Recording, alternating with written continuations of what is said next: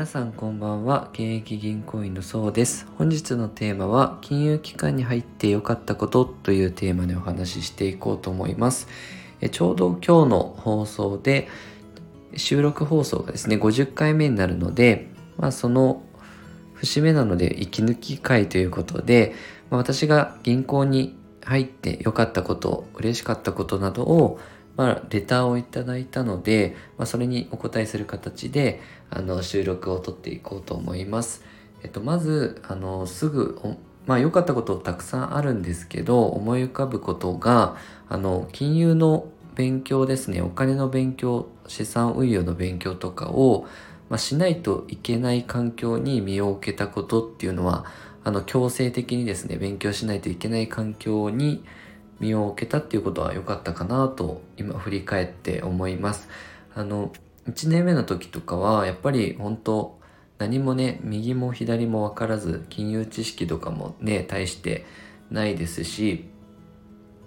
ただお客さんは例えばこう担当のお客さんをもらったりすると、まあ、すでにもう投資信託をたくさん持ってたりとか外貨預金で運用してたりとかっていう方をですね引き継いだりもするので、まあ、その方にこうフォローのお電話をさせていただいたりとかあとそのね来店のアポイントとかを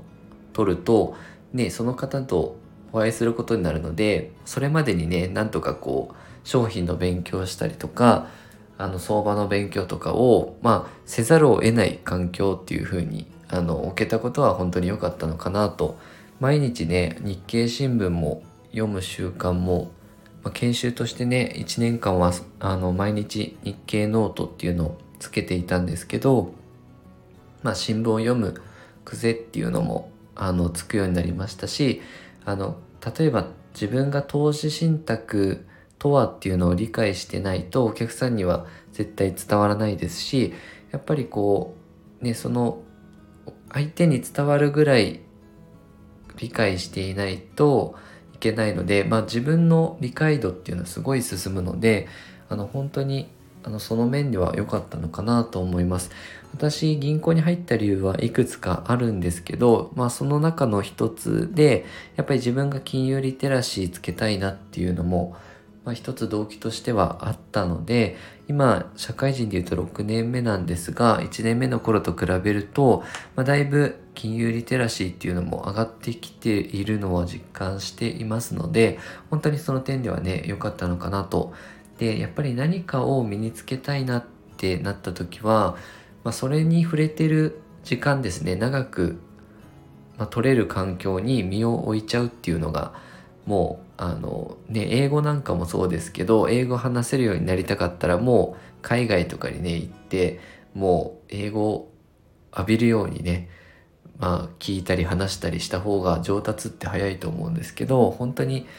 ね金融に詳しくなりたいと思ったらそういう環境に飛び込んでみるっていうのもすごい勉強になったかなと。でやっぱりもうすでにねあの本業でね全然金融関係じゃない方も多いと思いますので、まあ、そこからねわざわざ転職するっていうのもまあ大変ですのでまあ私みたいなこう金融機関で働いてるものの情報なんかもまあスタンド FM でねの収録上げているのでまあ撮っていただければなと思います。あの皆さんからいただいた意見もですねどんどんこの、えーチャンネル取り入れていこうと思いますので、お気軽にレターとかご連絡いただければ、まあ、そのテーマ採用させて、ね、いろいろしっかり吟味して採用させていただきますので、お気軽にね、お問い合わせいただければと思います。えー、よかったらね、チャンネルの方、フォローよろしくお願いいたします。ご視聴いただきありがとうございました。